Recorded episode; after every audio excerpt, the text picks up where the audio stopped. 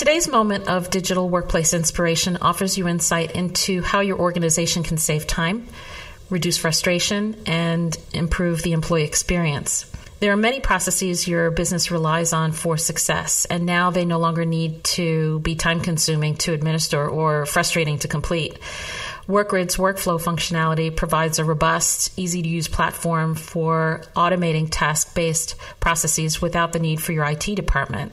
And workflows, of course, are ideal for onboarding, performance reviews, even daily in office health verifications. Workflows can also bring collaborators together from various departments, creating a unified flow of work that's easy to administer and seamless to complete. For more information, including a great guide, visit workgrid.com slash workflows or follow the link in the show notes. And now, on to today's episode the reality is people were working in a lot of variety uh, of places before the pandemic but now that organizations are getting their heads around this idea that on any given day a significant portion of a team won't be co-located they're just taking a fresh look at what it means to really maintain a healthy vibrant culture that isn't um, isn't place dependent but that their places still can strengthen and build upon it and I think that the, policies and the behaviors and the best practices and, and there's really kind of communicated and defined and like understood norms and rules of engagement, like that has to be really broadly communicated and it has to be shared. As a culture, we have to understand what is the built environment for? What is Slack for? What are the rules of engagement in, the context of a meeting when, you know, 60% of the team is distributed? So I think, yeah, right there, I think it's, it's really about the behaviors and the policies uh, to, to, to, really kind of educate and, and show like, well, how do we use these tools? I think it's going to be super critical. So often people think that workplace is a physical physical facility, an office, and you just kind of build something and they will come, right? And and um, and then that will solve all of our problems. And really, I think that workplace, especially post pandemic, is much more about how you're helping people to connect to other people, to the work that they're doing, to the company that they're working for, and their purpose and and that's really what's going to help drive engagement help drive culture help drive you know all of these other things that are important for us to be successful Today, I had a chance to meet with three fascinating executives as part of today's Digital Workplace Impact podcast. DWG's longtime friend and strategic partner, Ryan Anderson. Ryan, of course, is the VP of Global Research and Insights at Herman Miller. And as part of the conversation, Ryan introduced us to two leading workplace practitioners, namely Susie Yaud, who is the Senior Manager of Workplace Experience for Braze, and Eric Kerr, who's a Program Manager of Workplace Planning at DoorDash. And the focus of our discussion was to explore aspects of a big question where will we work and how as we emerge into a world shaped by a pandemic. And we spoke about this in terms of key challenges, top priorities, leading practices, cross functional collaboration, and sage words of advice. Collectively, we agreed that we're moving from a war room mentality centered around urgency of need around the digital workplace to one that is much more about speed with direction, what I term velocity. And that's as digital workplace leaders emerge more and more as change leaders who are helping pave the way for a new workplace experience that considers people, places, tools, purpose, policies, leadership, and much more. Join me now for a fascinating exploration with Ryan, Susie, and Eric. Happy listening.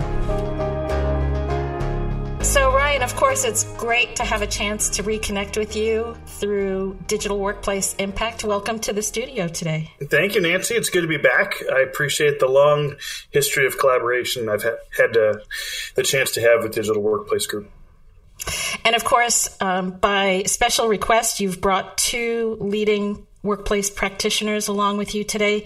Tell us a little bit about why you asked them to join in our conversation. Yeah, well, first and foremost, I asked them to join because they're people that I enjoy talking with and learning from and listening to.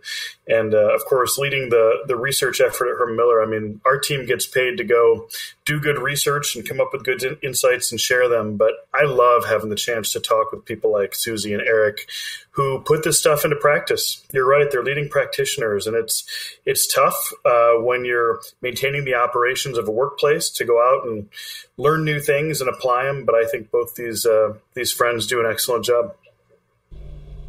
Fantastic.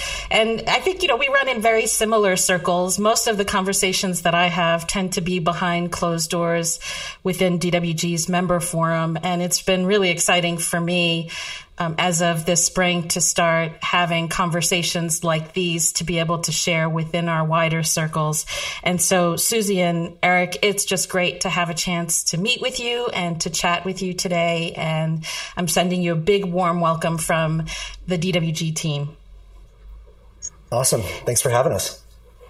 And so, Ryan, I think it's important for us to start off with a big question for you, and then we can bring Susie and Eric into the conversation. And so, uh, that starter question is where do you think we'll be working as we emerge into a world that's been shaped by a global pandemic? Yeah, well, my, my short answer would be we'll increasingly work where we want to work. Um, the you know the the big kind of overarching trend here, which has been at work for a long time before the pandemic is really distributed working, which just refers to how work is spread out across a lot of locations. And that really began to happen when we saw most people transition from using desktops to laptops. So I remember back in maybe 2004, 2005, seeing people um, putting Wi-Fi into their facilities and seeing people leaving their desks to go work in other places for the first time in a really long time. And so work has been getting spread out, basically more distributed for a long time, either within a building or within a city or across the world. I think uh, the reality was that most organizations didn't have strategies for really supporting distributed work. They may have had a telecommuting strategy for those that were, were solely remote, 100% remote. But now organizations are not just revisiting the idea and realizing that hybrid working or allowing people to work in a variety of locations makes sense for employees, but for a lot of organizations, it was kind of a reality before the pandemic brought it to their attention. So we saw this pendulum swing happen in 2020 and early this year where organizations by and large went from maybe being skeptical about working remotely to thinking, wow, no, this is very viable, you know, even to the point of asking, do we need offices back in the fall? And then most realize, yeah, we're going to need offices too because remote working isn't necessarily a panacea and have landed on this idea of hybrid, meaning they're going to uh, provide choice to employees and then choices. And increasingly, this will be an employee centric decision. You know, organizations can't take into account the huge range of factors that might cause someone to be productive in a given location on a given day. So they're moving towards allowing the employee to make that decision to enable that person to be as productive and as healthy as possible. And we think that's a good thing. We, actually, we, we foresaw this future. We certainly did not think that a pandemic was going to be the catalyst for it, but um, we're really optimistic about it. So it'll be a wide variety of locations, including office, home, co working, planes, self driving cars, and beyond. Well, that's a great way to start off the conversation. And of course, we know that our audience loves to hear living examples of what practitioners are doing in our space. And so I think this is the perfect, perfect opportunity to bring in Susie and Eric to ask for you to share how your respective organizations are seeing things in this space. Maybe Susie, we can start with you and you can share a little bit about how Braze is thinking things through. Yeah, absolutely. And and real quick, Ryan, I just really appreciate your thoughts there. It's interesting to think about how work um, in the past has been so single faceted. You you get up, you go to work, then you come home, and now work is is more a part of life. It's a part of what we do. And at Braze specifically, we still really believe in the power of in-person connection and uh, the importance of being able to see the whites of someone's eyes, so to say. Um, but at the same time, we understand that uh, different people work in different ways. There's a lot of differences in terms of neurodiversity, um, people's home situations, and then obviously with the pandemic, there's just been a lot of empathy around uh, you know people's work life balance that has has come forward. And so at Braze, we're taking an approach where we're uh, we're kind of splitting things up a little bit, where there are some roles uh, that really require in person um, and in office attendance. And um, so there are some people who may need to come into the office four or five days a week, um, but there are some roles where that's not the case. And then we also have some people who um, will be fully remote because they don't necessarily have or aren't close to uh, one of our offices around the world. And so, um, and hopefully, here pretty soon, we're still trying to iron out the details. We're working to uh, understand who's going to fit into that full in office category, who's going to kind of fit into that hybrid uh, spot? And and they will have an opportunity there's a spectrum there and so people will have an opportunity to kind of self-identify what that means for them um, more from a data collection perspective than necessarily locking people into um, a certain category of, of how often they come into the office. And then, um, you know, who's kind of full remote. And even when they're full remote, how can we um, bring them in every once in a while uh, to either one of our celebrations or bringing them into an office through travel so that we can still have some of that in-person connection. So hopefully that made sense. It's it's pretty much a really wide variety, but it is a hybrid model where um, we're essentially allowing people to choose what works for them as long as it aligns with the scope of their role as. Uh, and their team needs. Um, and we're hoping that we can, we're, we're calling it remote friendly, is kind of how we're um, thinking about it, and um, trying to make sure that people can really hone into what works best for them and works best for the team and what works best for the company as we uh, move forward and kind of figure out what's working, what's not working, and iterate over time. That makes perfect sense, Susie. I think increasingly the idea is that it's not about where you work, it's about how you work. And the role of digital workplace practitioners needs to evolve in line with helping to support that shift. Um, so the element of people has become such an important part of the equation. You hit the nail on the head talking about this empathy factor that's come up. Of course, I would add well being to the mix.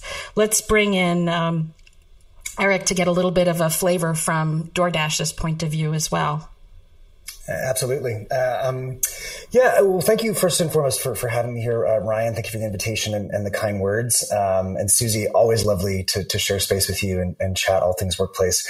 Um, you know, I think from, from the DoorDash perspective, you know, very much like um, what Susie was describing at Braze, and I think for many companies, we're trying to figure it out. You know, I think there's not a one size fits all solution. And I think that every company kind of needs to do a little bit of soul searching and, ask themselves the, the questions of, well, why? Like, well, well, what is the purpose of place? You know, why do we need to go into the office?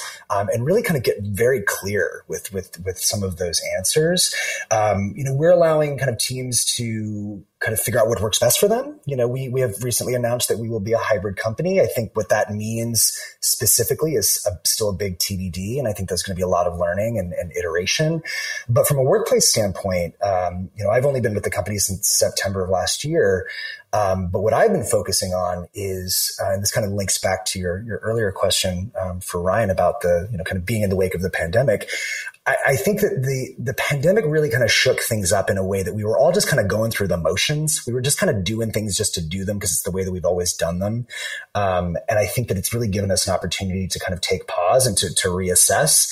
Uh, and for those of us in workplace, I mean, these are things that we've been talking about for a while. This is not new information, but it's been exciting to actually talk to people in leadership and HR and kind of these other facets of kind of the workplace ecosystem on all the ways in which um, the built environment specifically, but also technology and, and, and policies and all of these things can really be, you know, revamped and refreshed to support this kind of new distributed way of working.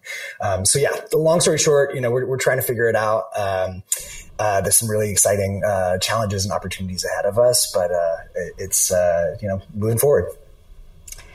And I think this this notion, Eric, of groups needing to come together across HR and technology and uh, procurement and facilities management and the like to think holistically about what the employee experience needs to be. And then mm-hmm. the wider workplace experience is something that seems to be taking quite a lot of prominence in the conversation these days. And certainly that's not without its challenges. But um, years ago you tended to see a lot of fiefdoms in this digital workplace arena and now you have everyone coming together on an emergent and urgent basis to try to solve this puzzle in a way that will work for all so mm. interesting times to say the very least and Absolutely. yes lots of learnings to follow and so ryan when we start to have conversations like this it's very natural to start to say as a precursor to all the learning that Eric has talked about, we start to see some specific concerns or issues start to emerge. So recognizing that you've got a really strong vantage view of what's going on in and around the hybrid workplace through the lens of your clients, both current and prospective, what do you see as the chief concerns taking us into you know the next six eight ten months. Sure. Yeah there's a variety of them. And you're right. I've you know we, we talk with lots of organizations around the world. I've personally had conversations with oh well over 100 in the last six months. And we're also a founding member of a group called future forum along with slack and boston consulting group fortune magazine and other. And, and so what what i'm observing is that organizations are trying to hone in on what those top issues are. It's almost as if they're trying to fit 10 years worth of conversation into 10 months because this transition towards more flexible working or what we're now calling hybrid, um, as I mentioned, we think it would have happened. I just don't think it would have happened at this rate. And so the challenge for organizations is prioritizing what do we, what do we focus on? What don't we? Um, to your earlier point, uh, it's definitely a group effort. We've seen a lot more CEOs um, and, in particular, HR leaders. In fact, we've seen more HR involvement in workplace in the last six months than we have at any point in history. And um, IT, legal, and a host of others. If I had to hone in on very specific issues, I mean, the, the top one is just what what exactly is the right balance of flexibility. Um, I think there's lots of data to indicate that people want a lot more flexibility in their work. Um, through our work with Future Forum, we do a 10,000 person um, survey. And interestingly, 76% of the people that responded said they wanted more flexibility with where they could work. 93% said they wanted more flexibility with when they could work because um, I think what we've you know faced this last year is that people are getting burned out and the over reliance on synchronous meeting technology is causing people to feel like they they don't have the work life balance that Susie alluded to earlier. So flexibility is at the top of of that list and organizations are trying to figure out what they're comfortable with. There's some organizations that have said to employees, "Hey, um, we'll hold you accountable for your goals, but it's on you. Like you decide uh, when you want to work, where you want to work. That you know that may be a bit too much for some organizations. I hear the term guideposts and guardrails a lot from HR leaders saying, "Let's give good guidance, but also let's put some boundaries in place," which I think makes a lot of sense. And so organizations are wrestling with. Um, to what extent they really want to deliver that flexibility, knowing that people want it and knowing that it's a really, really tough um, job market and that nobody wants to lose employees because the employees perceive their organization as not being, you know, friendly to their work-life balance. Um, the second issue would be around the role of, of uh, physical offices. At least that's what I get asked about the most. Um, most organizations have realized that they need to think of workplace as not just one place, um, but that it's a continuum of places, and that any corporate real estate portfolio that they're going to maintain is essentially becoming an on-demand resource that needs to be desirable and interesting and solve for for really important issues like community building um, that are tough to achieve totally totally remote. Um, but actually, probably the single biggest uh, thing that I'm asked about the most is culture. Uh, so, what does it look like to maintain a healthy culture for distributed teams? What does it look like if you've got some people that are co located and other people that are remote, either permanently or on a given day? What does it look like to maintain those strong bonds? And as I alluded to before, the reality is people were working in a lot of variety uh, of places before the pandemic, but now that organizations are getting their heads around this idea that on any given day a significant portion of the team won't be co-located, they're just taking a fresh look at what it means to really maintain a healthy, vibrant culture that isn't um, isn't place dependent, but that their places still can strengthen and build upon it. So it's it's a wide range of issues. I could probably tell you another twenty, um, but I think those are the ones that most organizations are realizing they need to align on in terms of their beliefs before they can begin making more specific decisions. Yeah, that makes perfect sense. And I know you're someone who thinks about things, uh, patterns over time. So this time last year, what would you say, just in a nutshell, were the key challenges, just by contrast? Yeah, I mean, I'm sorry, and I, you asked that, and I forgot to answer it. it has been like this amazing pendulum swing. so um, before the pandemic, if we were to go to like January, February of, of 2020 organizations felt like by and large they were in a rhythm. There was quite a bit of interest in improving their workplaces, but it was all within like this really tight set of assumptions that date back to the era of desktop computing that hey people people still come into the office to do their work and each person has an assigned place where they'll do most of their individual work some were moving beyond that particularly in other parts of the world like australia and western europe but by the time you know July uh, rolled around, so about a year ago, um, organizations had realized that remote working was possible, that their people could product, uh, maintain their productivity. Um, lots of questions um, in the digital transformation arena. You know, a lot of organizations who had been planning on a deployment of Slack or Teams or Mural or Trello had, um, you know, had to rapidly accelerate that. So there were lots of concerns about end user adoption, whether or not people were going to figure this out, and people, as I mentioned, were beginning to ask the question do we do we need any offices? In fact, we saw some organizations very quickly move to divest themselves of their corporate real estate, uh, and many of them uh, ended up regretting it. I think, and so the pendulum continued through 2020 to the point where um, a, a, greater sense of balance uh, was achieved. And uh, uh, if I look at maybe the last six months, I think organizations, as they land on hybrid, are now beginning to ask questions like, how do we not let our digital transformations uh, reverse, right? So if we've got people using tools to have their content in the cloud, how do you prevent that from migrating back to a whiteboard or foam core in a room? If you've got people that have gotten really good at communicating across distance, how do you make sure that people that are co-located aren't kind of forming cliques or accidentally excluding somebody from their conversation? So um, it continues to evolve. But this time last year, I really feel like it was a bit chaotic. And now organizations are beginning to align on a longer term, longer term vision of what, what they need to do. Yeah, I think that's well said. And and I would just tie it up as follows and say last year felt like we were all operating in a war room environment uh, with a great sense of urgency.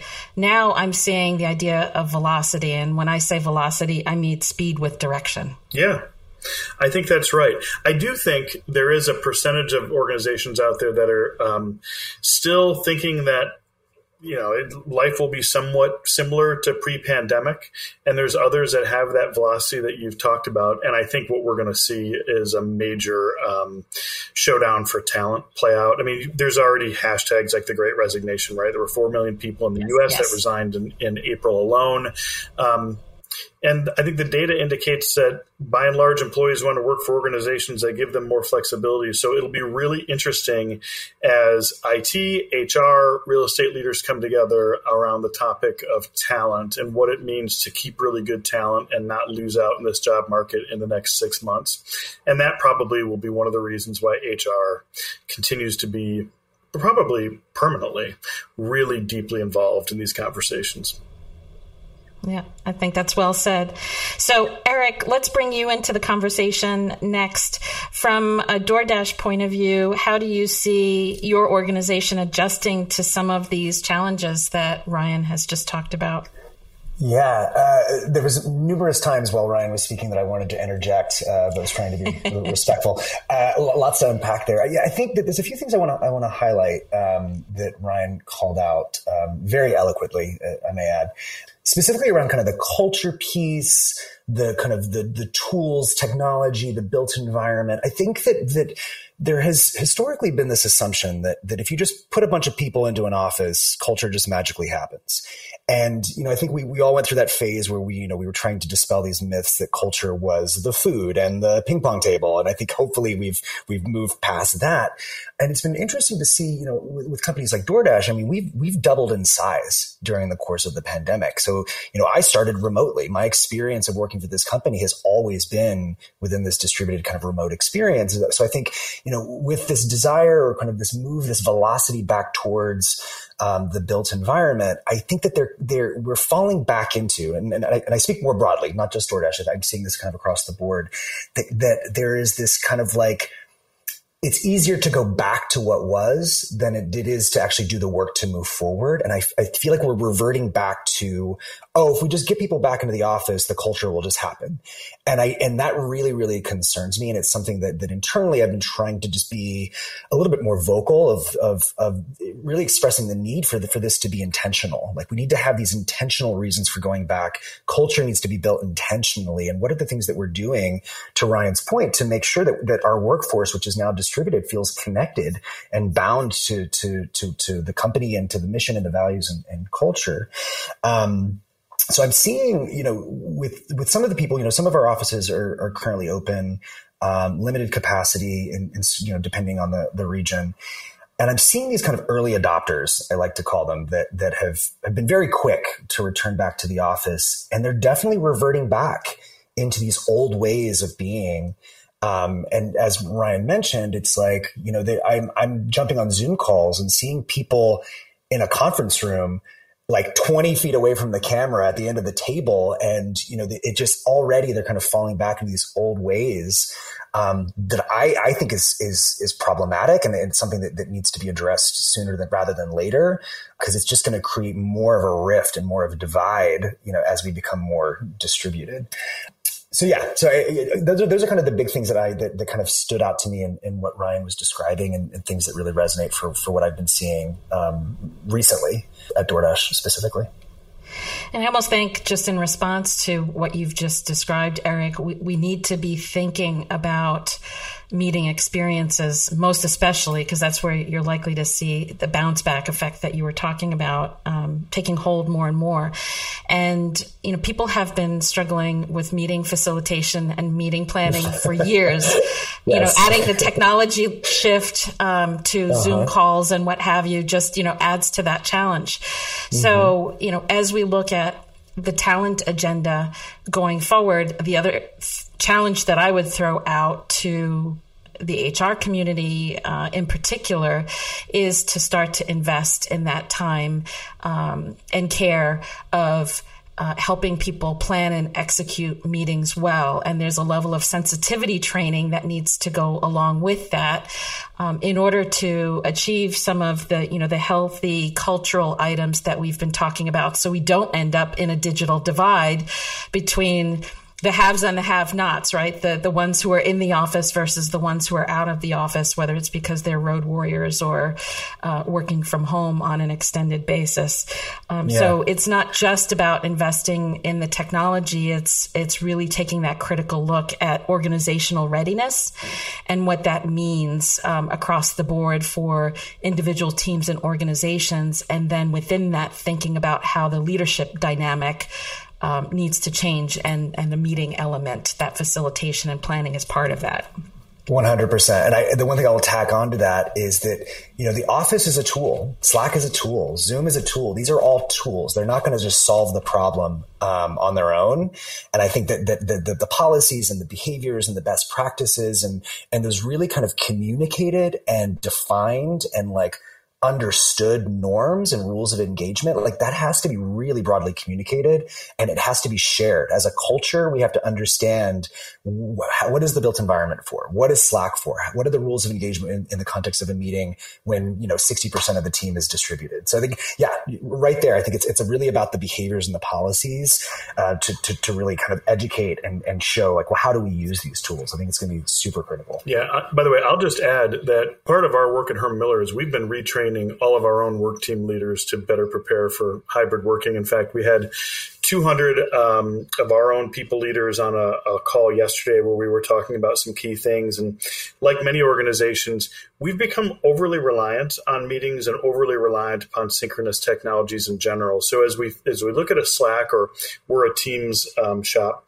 people need to get much more comfortable with interacting on Teams channels or using chat for a variety of reasons. One is over scheduling people um, is not the most inclusive uh, approach, particularly for those that have caregiving responsibilities or those that may be in different time zones.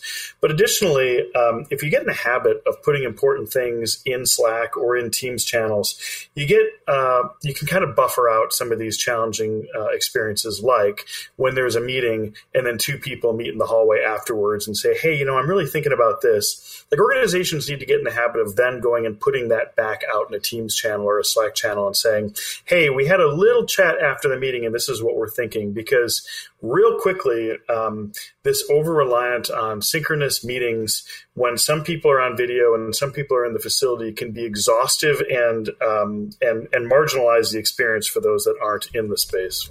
You just can't go, you just can't take it too far.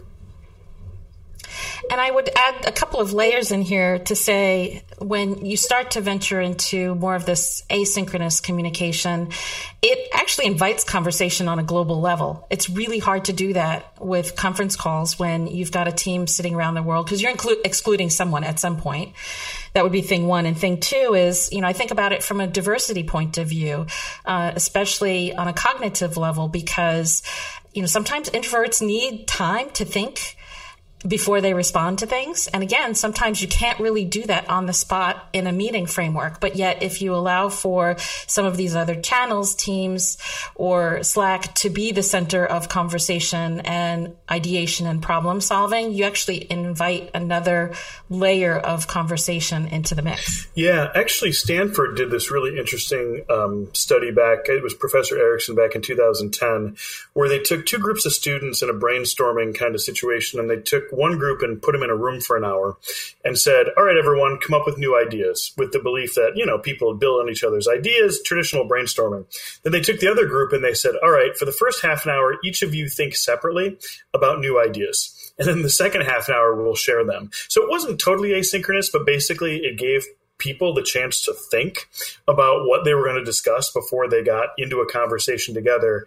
That second group did far better. I, can, I don't remember the exact factor, but something like 2.7 times the number of uh, what were deemed quality, good, innovative ideas out of that second group. So you're right. Like for me, I will not get a bunch of people on a call uh, to talk about something that nobody's ever thought of. Like you have to be able to at least plant the seed, get the conversation rolling um, before you then get people together at the same time. It's just a much more productive way of working. And Susie, I'll pause here just to bring you back in because I'm sure you're chomping at the bit to share some reactions to How did you know? what Ryan has shared. yeah, yeah. I um, I wish you could see my see me right now. I'm I think I'm getting a neck kink just from nodding so much and I'm like doing the snaps because everything that Ryan and Eric are saying, I just it just resonates with me so much, um, especially around uh, Eric what you were saying about the culture piece and you know this this idea that uh, people will very quickly fall back into old habits and that's a scary thing and I completely agree with that and I think for me I was recently having a conversation internally about workplace experience and us kind of rethinking and redefining what it looks like and what it means. And um, and one of the ways that I kind of described workplace uh, is that it it's about connection. Um, it's it's about connecting people to each other. It's about connecting people to um, the work that they're doing, and and connecting people to the brand of the company that they work for. And so often, people think that workplace is a physical facility, an office, and you just kind of build something, and they will come, right? And and um, and then that will solve all of our problems. And really, I think that workplace, especially post pandemic, is much more about how you're helping people to connect to other people, to the work that they're doing, to the company that they're working for in their purpose. And, and that's really what's going to help drive engagement, help drive culture, help drive, you know, all of these other things that are important for us to be successful.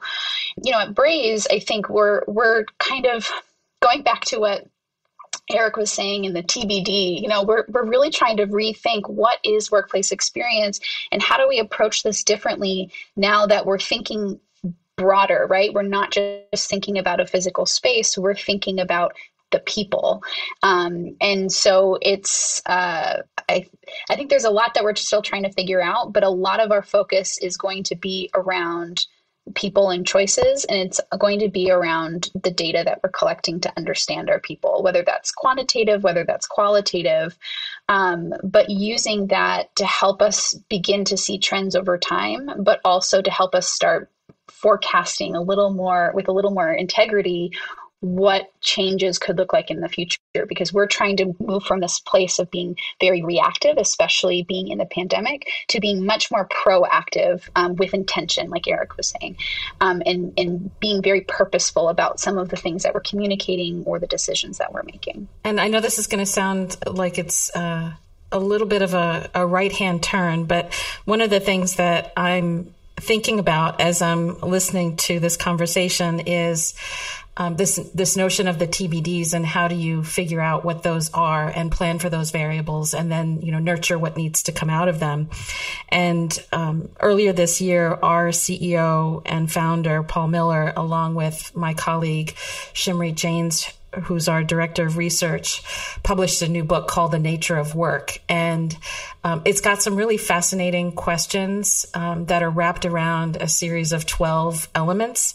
And, and I could just see that it could be such a powerful tool for, for both of you in the work that you're doing. I know Ryan's already been exposed to um, the nature of work as, as a, a new way of thinking about the workplace experience as a whole. So I'll make sure that both of you get copies of the book and, and we can, uh, we can have a separate conversation about what that means and how to use it as another tool in your uh, professional toolkit as we go along. But in the meantime, awesome. Ryan, yeah, I, I, love a book club. I love a book club. well, that's actually what we're building as part of the discussion. So we'll we'll have lots more to talk about after this episode. But in the meantime, I don't want to lose tabs on on our main conversation. So Ryan, I'll bring you back in to just ask you for a read on how you think we'll be organizing workspaces differently going forward in light of everything that we've been talking about so far. Sure. Well, as I mentioned, we need to begin to think about them as more on demand and far less generic. Um, offices, particularly in that era of desktop computing, got super generic. It was like people were expected to do all their individual work at a desk. And then in many parts of the world, those became very open, small desks. And conference rooms, you know, traditional conference room, long, skinny table, screen on a small wall, whiteboard on a big wall, became extremely generic uh, catch alls for doing group work. And that's not what we're going to see near as much of in the future. So we've, um, we've taken a look at how organizations have treated this over the years, and we've done quite a bit of experimentation ourselves. Put some very specific recommendations on our website, which on our Future of Work Hub, which is just literally hermanmiller.com forward slash future of work. And we've honed in on um, a couple of things that are worth thinking about. At a community level, it's important that the space connects um, different groups. So a lot of organizations are telling us that the individual teams within the company or within the organization feel quite connected, but between groups, there's a real loss of community. Um, what what sociologists would call weak ties, you know, our extended network. So you might know everything about, you know, your teammates' pets and homes at this point, but there's dozens or hundreds of people that you might not have had the chance to connect with that help to form your sense of community, help you to grow, help you to know what's going on in other parts of the organization. And so a lot of spaces around community socialization, which often feel very hospitality like, you know, coffee bar, um, hangout sort of spaces, usually in major areas of circulation. And then for teams, those close work teams, the the office of the future needs to provide a lot better spaces for longer duration collaboration, what might be considered on sites.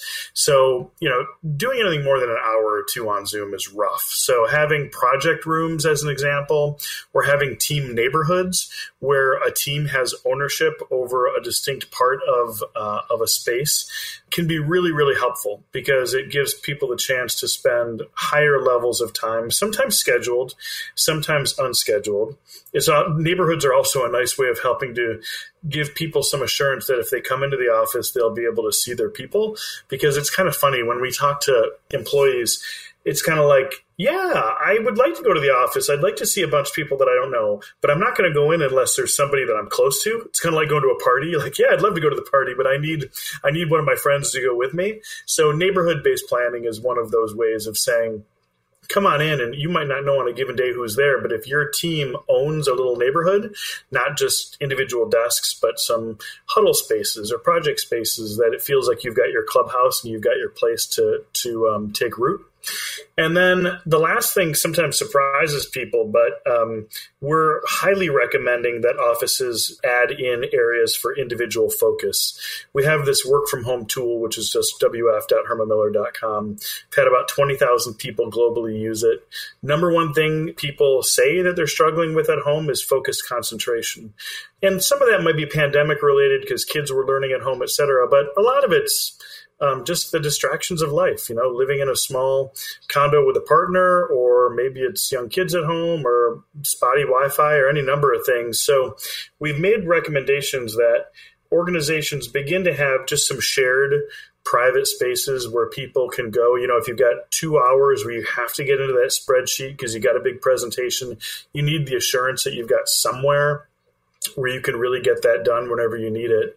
So, what that kind of nets out to is if you look at offices that are planned this way, it's not a sea of open desks and generic conference rooms. It's neighborhoods, it's a, a much wider variety of different types of spaces but ultimately they're just more desirable. And I'll tell you, we are constantly evolving our own spaces, but we just redid the primary facility that I work from when I go in. I live about 45 minutes from it. I typically, over the years, have gone in maybe two days a week.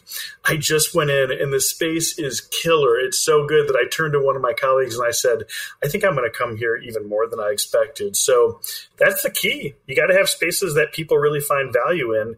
And if so, um, you get a better return on your real estate investments, but more importantly, you support your employees in better ways.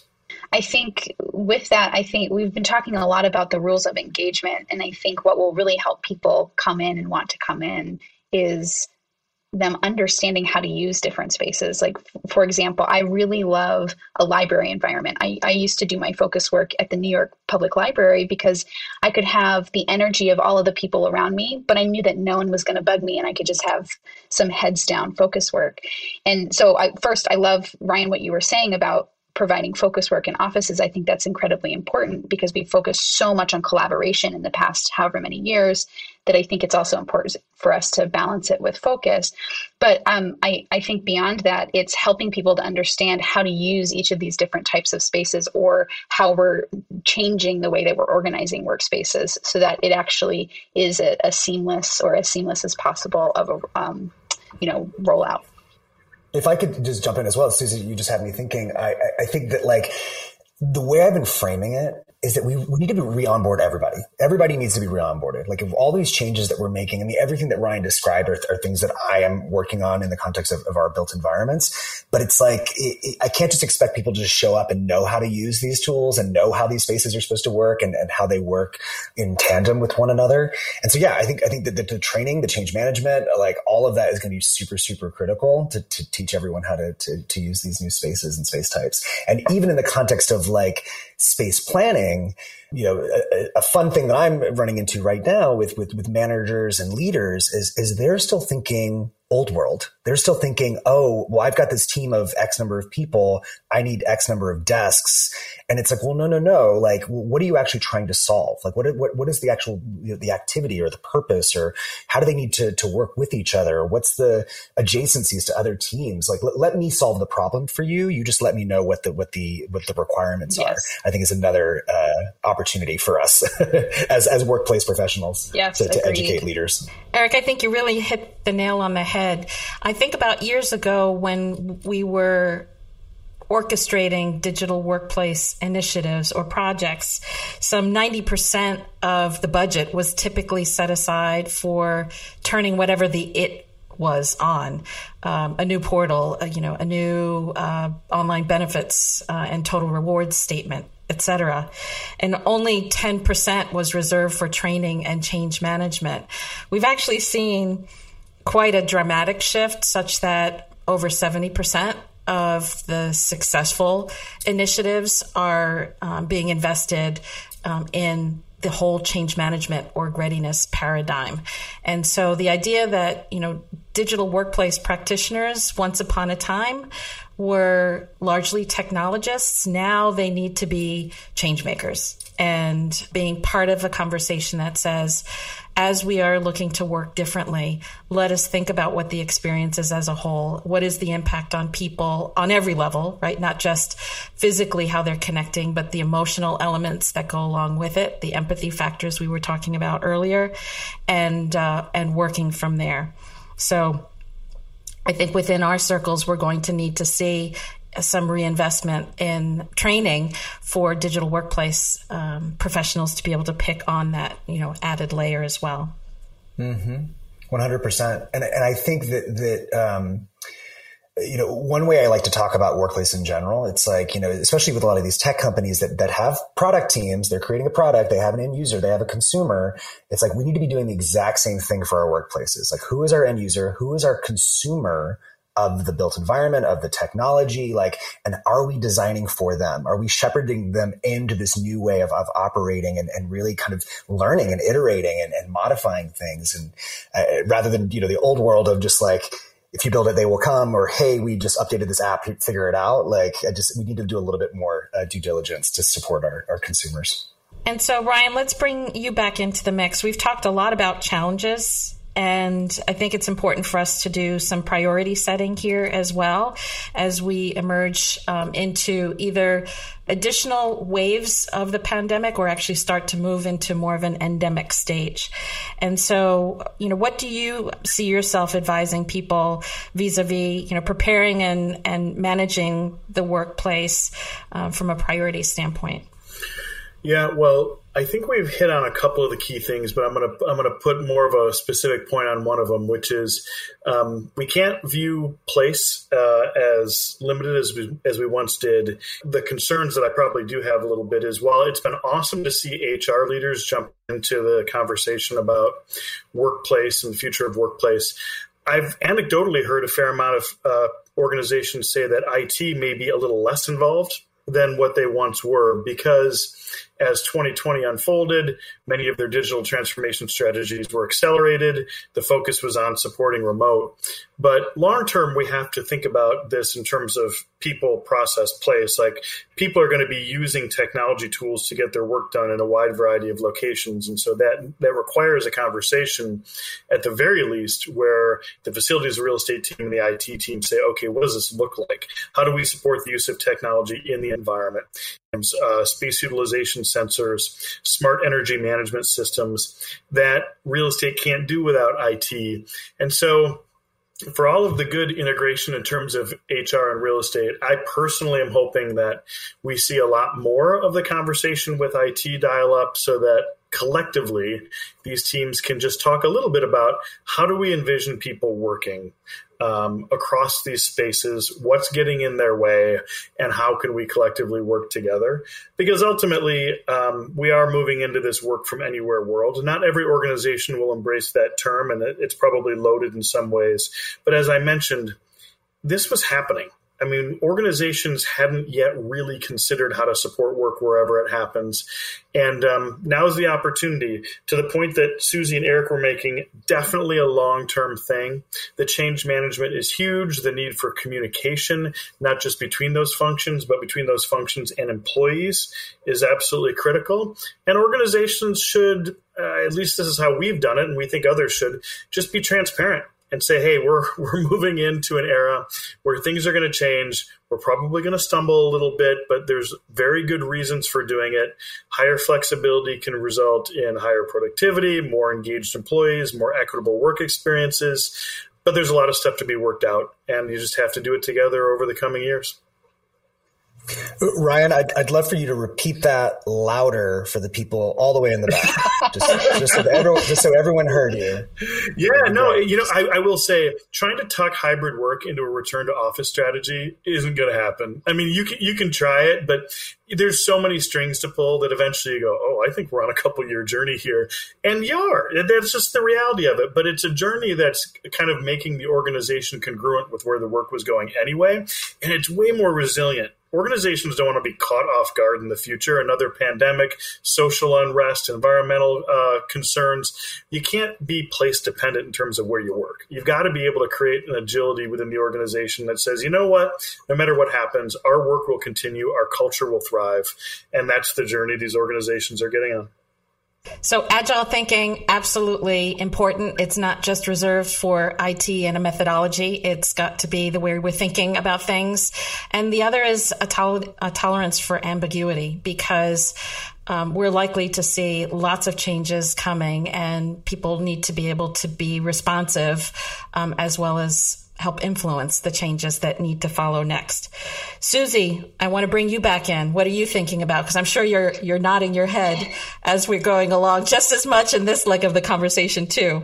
Yes, I, I am, and um, yes, and say it as loud as you can. I I think, gosh. I think there are so many different things, and especially thinking about prioritizing. Um, that's the hardest part for me because I feel like, oh, I'm the kind of person that wants to do everything all at once. Um, but I think for me, talking about this agile thinking, a lot of that, when you drill down kind of a little bit deeper, for me, being able to be agile and to kind of iterate over time comes down to two things. The first one is setting yourself up for um, continuous feedback and being able to really dig into what the needs are of of the people or the consumer as eric put it and really understand uh, not only what they say that they want or need, but what their actual behaviors are showing us that they want and need.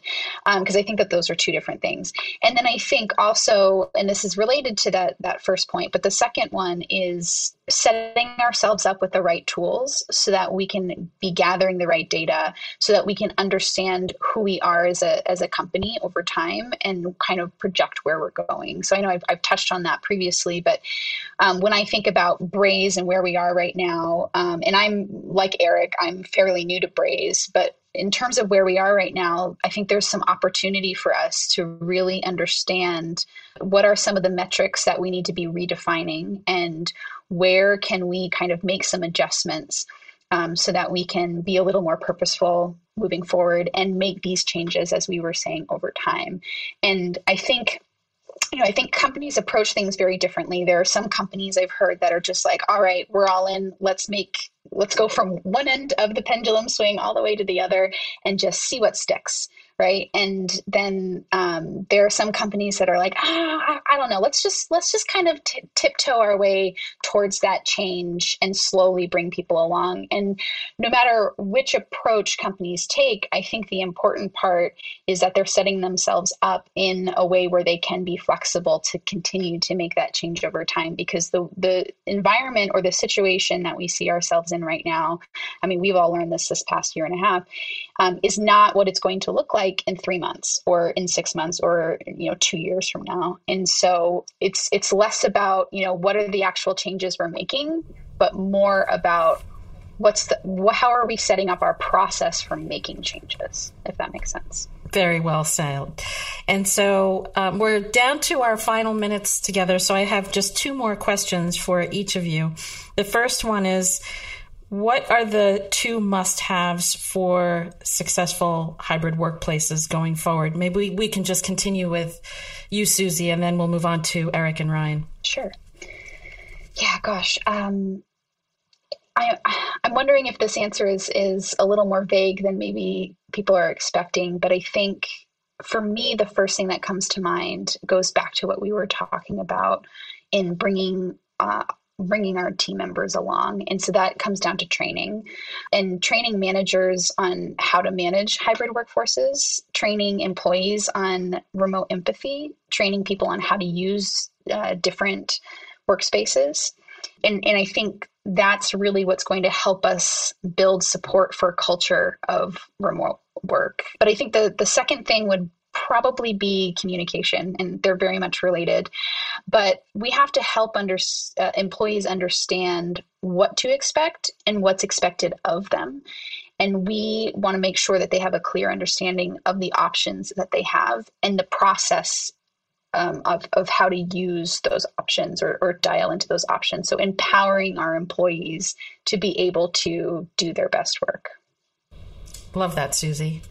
Yeah, I, I would definitely plus one 100% highlight, underline everything Susie just said. I, am right there with you. I think it, it, you know, I, I think we, it, it, would behoove us to, to kind of move away from just throwing money in, and, and, at the problem, like throwing like technology and throwing like new furniture. I mean, sorry, Ryan, to say that, but I think, I think it, it all, it all does matter, but like it's only going to be as effective if we do our due diligence to communicate and to educate and work on all of the soft touches to make sure that we're using all of that the way it's supposed to. And that's the, the, the, the, objects are not going to solve our problem. The technology is not going to solve our problem. It, it, can support us. It can enable us. But I think that in order to, to have a successful hybrid workplace ecosystem, like we need to be over communicating. We need to be documenting. We need to be writing things down. We need to be like really clear and transparent across the board. Um, and the other thing too that I, I uh, we've kind of touched upon the the team specific experience you know from a cultural perspective from a you know, collaboration perspective. You know ryan even mentioned like you know neighborhoods and, and how they're going to work in the built environment.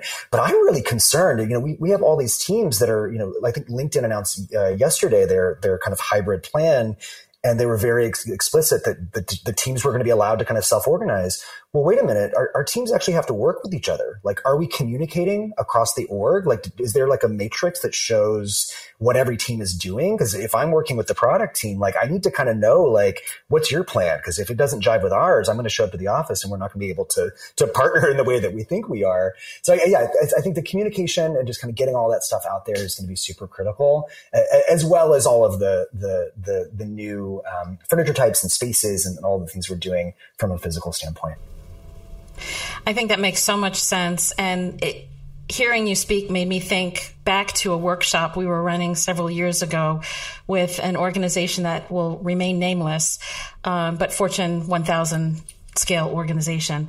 And we have something called digital workplace maturity benchmarking that we do. And we brought the results into the workshop. And we were trying to get the team to talk about um, not only the results of where they were, but what they needed next to be successful. And we were seeing this dynamic quite a lot across uh, client organizations at that time what they thought was they needed to throw more technology at people. And what the results were actually showing was that people didn't know all of the tools that were already out there or how to utilize them properly. So you don't get ROI on your investment if people aren't utilizing the capabilities that you've brought forward, whether they're on the, the level of places or tools or policies. So what you've just described is, is just fundamentally important. We need to invest time in our, our people in order to be able to allow them to be empowered, as Susie described, in new and different ways. There is, um, you know, the table stakes are changing. And we have to lean into that and, and start to facilitate those changes. Okay, Ryan, your turn. Yeah, yeah. I, I mean, I'll just add a few uh, additional things because I'm in agreement with what we're talking about. I think two-way communication is important, and ideally, organizations would have some way of getting feedback from people in terms of how they feel their workplace experiences are going, and more specifically, what types of activities or experiences they feel need to be better supported. So I think communication is really important, but it needs to be two ways.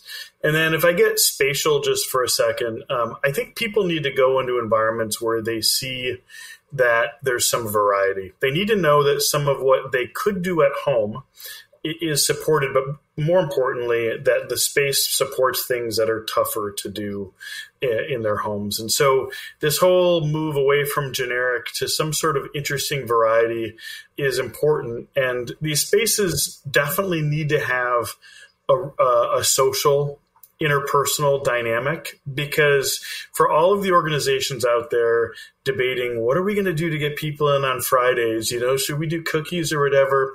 The, the, reality is, people will come into the office when other people are in the office. And so, finding a way of making these environments to be really important culture hubs where people can interact in a really, really casual and fun way is the key to making them desirable, which is the key to getting better space utilization, better return on investments for the, your real estate.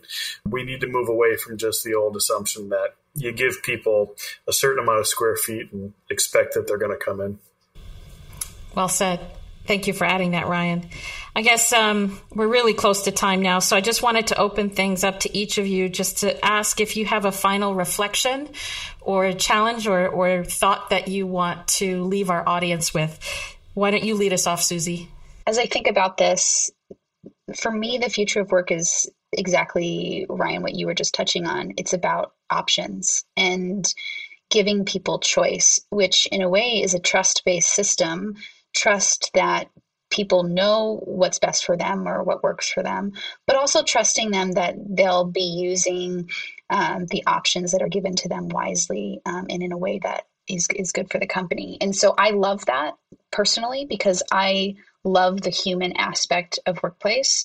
And I think that's really what it all comes down to. And when I think about giving people an opportunity to make those choices, it allows them to really hone in on what's right for them, for their families, for their personal lives, for their personal goals, for um, you know all of these things that are beyond just what work is about. And like i was saying in the beginning it's not just about get up go to work come home. It's now a part of your life. And for some people they don't like that but they have the choice to set the boundaries that they want to set.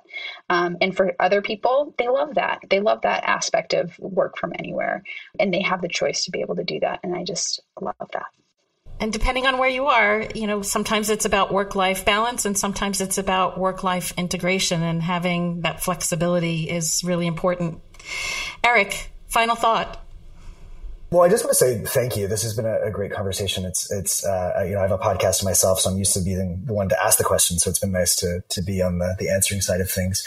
Um, you know, I, I think that it, it, you know, it's interesting right now. You know, I'm, I'm based in San Francisco. Uh, you know, I was just in LA for work, and I, I, think there's a lot of you know concerns and anxiety of like, oh no, here we go again with you know mask mandates, and you know, it, it just feels like this is we're in this kind of perpetual state of just kind of like, are we going back? Are we not going back? And I, I just want to make sure that we're all like taking care of ourselves first and foremost. I, I think the, the, mental health piece and kind of, kind of, you know, Susie, what you had me making, th- uh, what you were making me think of is, is just the, the mental health aspect to, to everything we're talking about. And I, I just think that, the over, you know, communication piece and the trust piece and all of these things, you know, at the end of the day, we're, we're humans and we're all going through this kind of shared collective experience in, in different kind of forms and iterations, uh, depending on our, our, you know, our personal circumstances. But I, I, I, just think it's going to be really critical for, for companies to move forward to, to just really kind of create a little bit more of a, of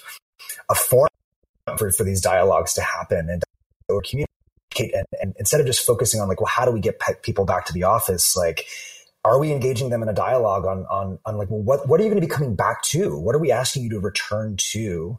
Um, and can that be a little bit more of a, a co-collaboration and a little less of a, of a mandate? Um, you know, even, even, you know, if it's a hybrid or a fully in office experience, I just, I think that the communication piece as it links to the mental health piece is just going to be critical as, as this pandemic continues to move forward, uh, unfortunately. So, um, with all that said, I'm, I'm optimistic. You know, I, I, try to stay hopeful and I, I think that, uh, the, the, more we have conversations like this, the better. And so we shall. I think we um, have a platform to have lots of good conversation like this and um, look forward to staying connected with with all of you to make sure that we can amplify these messages, especially as we start to move some of those uh, TBDs that uh, both of you were talking about um, into some some tangible things that uh, give people thought to grow on. So, Ryan, of course, I have to come back to you for a final, final reflection. My final, final reflection is that the post-pandemic world uh, is much more employee-centric, meaning the the power balance has shifted towards the employee, um, and that's not a bad thing because we're all employees. But what I mean by that is, uh, it will never be easier to go find a job somewhere other than your local city than it will be in the future. Organizations are looking to recruit and keep the best talent from around the world, and that means that the organizations that have that talent need to begin thinking about what it means to accommodate this higher level of flexibility and this higher level of employee centricity. What that means at a, a more practical basis is that if you work in IT or if you work in communications or you work in facilities and real estate, you've probably got established ways of doing things existing solution standards, existing policies that you might need to reevaluate. And the best way we think is not to go into some massive wholesale shift, but to begin prototyping and trying new things. Like now, the next year or two is a time to pilot. It's a time to communicate with employees in new ways, let them know that you're trying to solve their needs in new ways and try to figure out what are good, good long-term solutions through good experimentation. And so as, as important as it is for many of us to maintain the scale and the efficiency of what we do, whatever that is, we've got to get better at innovating and experimenting to try to make what we do more employee centric as well. That's the perfect closing note. Thank you so much for that, Ryan. And of course, I have to take a moment to thank each and every one of you for coming into the studio today for a truly fascinating conversation. So, a big thank you to you, Susie, Eric, and of course, Ryan. And uh, we'll look forward to continuing the conversation another time. Awesome. Thank you. Thank you very much. This was great. Thank you. Digital Workplace Impact is brought to you by the Digital Workplace Group. DWG is a strategic partner covering all aspects of the evolving digital workplace industry, not only through membership but also benchmarking and boutique consulting services. For more information, visit digitalworkplacegroup.com.